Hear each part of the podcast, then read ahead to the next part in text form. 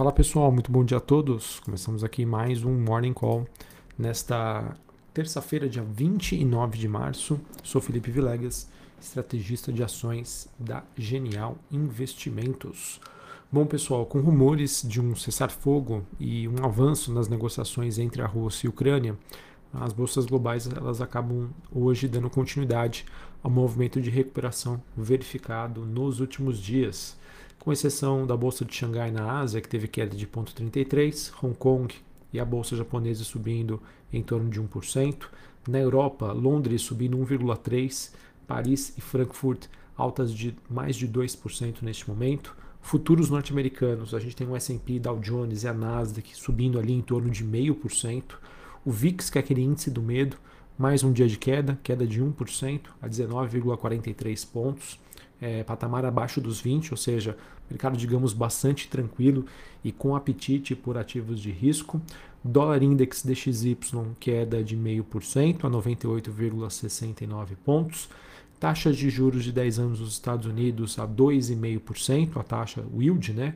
Alta de um vírgula treze por cento. Bitcoin tem mais um dia positivo, subindo quase um por cento a quarenta e sete mil e quinhentos dólares. E mesmo com essa sinalização do conflito entre Rússia e Ucrânia, que seria um evento que poderia trazer uma pressão negativa para o preço das commodities, a gente vê hoje aí o petróleo subindo cerca de um por cento, o contrato W T I negociado na Bolsa de Nova York é, a, na região dos cento e sete dólares o barril. Mesmo assim, a gente acompanha uma, uma movimentação negativa é, para as commodities agrícolas e também para os metais industriais. Cobre recuando zero vírgula dez por cento, e o níquel caindo um vírgula cinco por cento. O ouro, neste momento, cai é, um vírgula trinta e oito por cento a mil novecentos e treze dólares a onça Troy. Beleza? É, em relação ao petróleo, pessoal, acredito que parte desse movimento se dá é, pelo fato de que ontem, né, nós tivemos uma queda, uma queda de quase dez por cento. Então, de certa maneira, o petróleo acabou antecipando aí esse ambiente aí que foi, está sendo construído hoje no mercado diante dessas expectativas de um cessar-fogo no conflito em, entre Rússia e Ucrânia.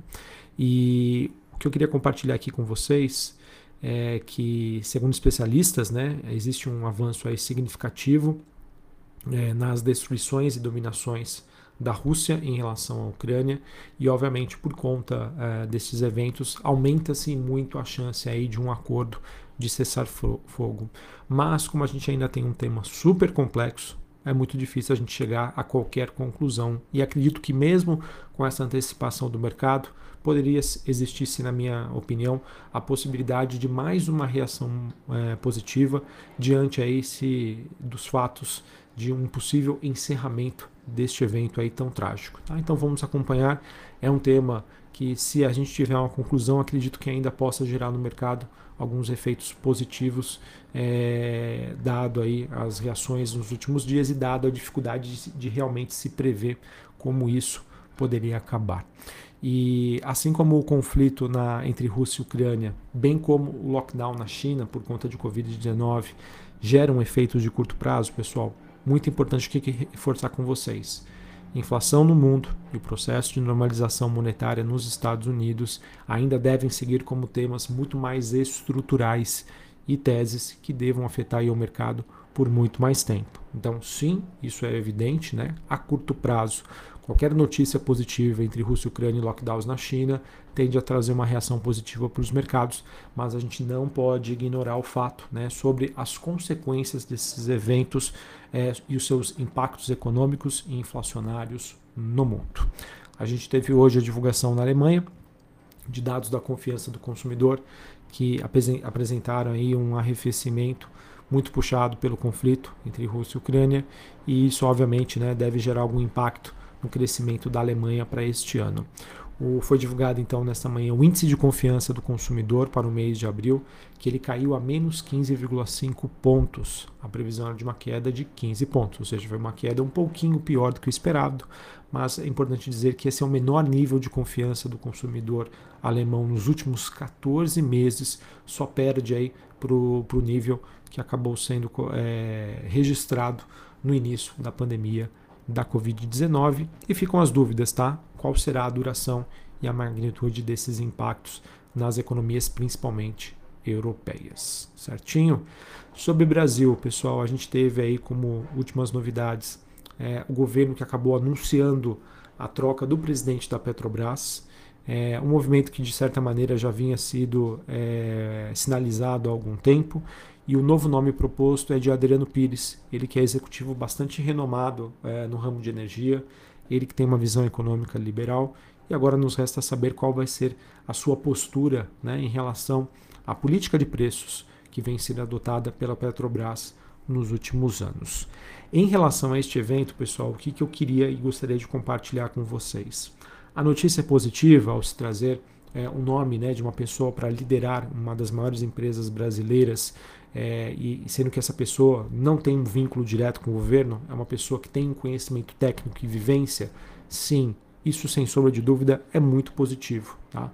Por outro lado, pessoal, eu acho que o que fica, né, de mensagem para o mercado também, e que na minha opinião isso faz preço, ainda deve pressionar os preços uh, das ações da Petrobras, não, não necessariamente hoje, é sobre o fato de que se o Adriano Pires não agradar o governo ou tomar qualquer atitude que desagrade o governo, mesmo ele sendo técnico, ele vai continuar no cargo, tá? Então são todas essas questões que sim, a gente deve levar em consideração.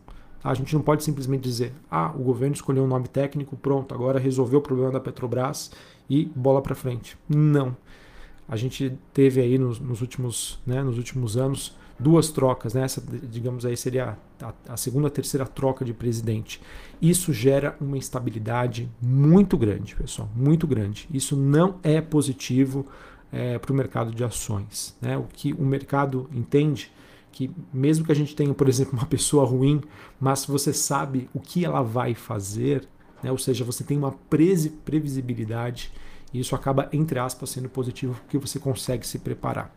Agora, você conviver dentro de um ambiente em que o presidente de uma empresa pode ser trocado, por exemplo, a cada três meses, a cada seis meses, isso gera muita insegurança e isso sim é bastante negativo. Tá bom? Então, é, vamos ver como que vai ser as reações do mercado hoje.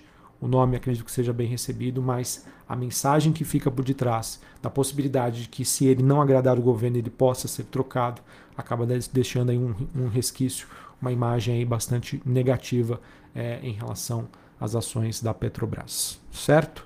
Sobre a agenda do dia, tá? O que, que eu acho que é importante a gente acompanhar hoje, é, a gente teve na semana passada é, muitos Fed speakers, né, falando, tivemos a divulgação de poucos dados econômicos, mas essa semana a gente tem aí, digamos, a, a informações aqui um pouco mais direcionadas à questão macroeconômica e que obviamente tem os seus impactos no mercado. No Brasil serão divulgados os novos dados referentes ao CAGED em relação à criação de vagas de emprego aqui no Brasil, e nos Estados Unidos às onze horas da manhã nós temos aí dados de confiança do consumidor. Só abrindo um parênteses aqui, tá? Na semana passada, na sexta-feira, foram divulgados os dados de confiança do consumidor norte-americano, calculados aí pela Universidade de Michigan. Ele que atingiu um nível aí bastante baixo, e o nível que foi atingido, pessoal, sempre antecedeu uma recessão que aconteceu à frente. É um tema aí que a gente, que eu comentei ontem com vocês e que obviamente deve ser especulado e questionado no mercado sobre eh, como vai se dar esse processo de normalização monetária nos Estados Unidos e se isso, de certa maneira, poderia, poderia levar a economia americana a uma recessão. É muito cedo, obviamente, mas é algo que já começa a ser especulado e o mercado, por conta disso, segue acompanhando as movimentações nas curvas de juros dos títulos de renda fixa nos Estados Unidos. Sobre a temporada de balanços, tá? Muitos balanços que vão ser divulgados hoje aqui no Brasil. A gente tem, após o fechamento do mercado, a Allied, Cemig, Copasa, Helbor, Mater Dei, Amélius, Qualicorp, Rede D'Or, a S B F, né, que era a antiga Centauro. O Centauro ainda permanece como o nome das lojas, né, lojas de, de artigos esportivos, e a Tupi. Tá? Essas empresas divulgam hoje os seus dados após o fechamento do mercado. Em relação ao noticiário corporativo, a gente teve a Alupar, empresa do setor elétrico, ela que anunciou que aumentou a sua participação para sessenta e cinco vírgula setenta por cento em sua controlada, a transmissora Serra da Mantiqueira, T S M. A Alupar que pagou cerca de seis vírgula quatro milhões de reais por essa transação. A T S M hoje está localizada nos estados do Rio de Janeiro e São Paulo, com trezentos e trinta quilômetros de extensão. Tivemos ontem a Ambipar, é, através da sua subsidiária, ela que acabou assinando um memorando de entendimentos com a Minerva, B I F três, para estabelecer uma parceria em projetos de carbono na cadeia do agronegócio aqui na América do Sul.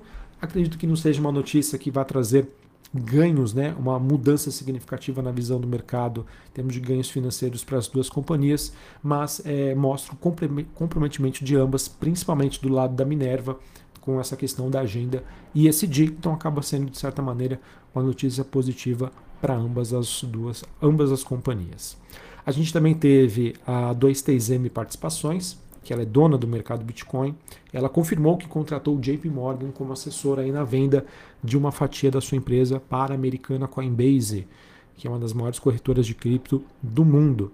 Essas negociações ainda estão em andamento e podem resultar em uma aquisição do controle ou uma, de uma participação minoritária. Vamos ver como esse tema avança, mostrando aí que o noticiário do mundo cripto segue bastante agitado, inclusive aqui para o Brasil. E para finalizar, a gente teve a notícia aí que saiu no broadcast de que um dos maiores investidores brasileiros, o Luiz Barsi, ele informou que quer emplacar aí a sua filha, a Luísa Barsi, no Conselho Fiscal da I R B Brasil. Nessa estratégia, ele que resolveu aí lançar mão, né, de um pedido público de procuração para convocar os acionistas minoritários da empresa na tentativa de colocar a sua filha aí no conselho da I R B, para quem sabe, né, tentar é, promover alguma movimentação mais positiva dentro da I R B, que vem sofrendo aí durante os últimos anos, tá, com resultados aí bastante negativos e que ainda não passam uma confiança para o mercado de que o pior já teria ficado para trás. Certinho? Bom, pessoal, então acho que é isso que eu tinha para passar para vocês. O mercado segue de olho aí nesses temas que a gente já vem comentando há alguns dias. Situação entre Rússia e Ucrânia, China, Estados Unidos, Brasil, tá? É, são os temas que vêm ditando aí o rumo dos negócios. Vamos ver, né, como que se dá a movimentação das commodities hoje.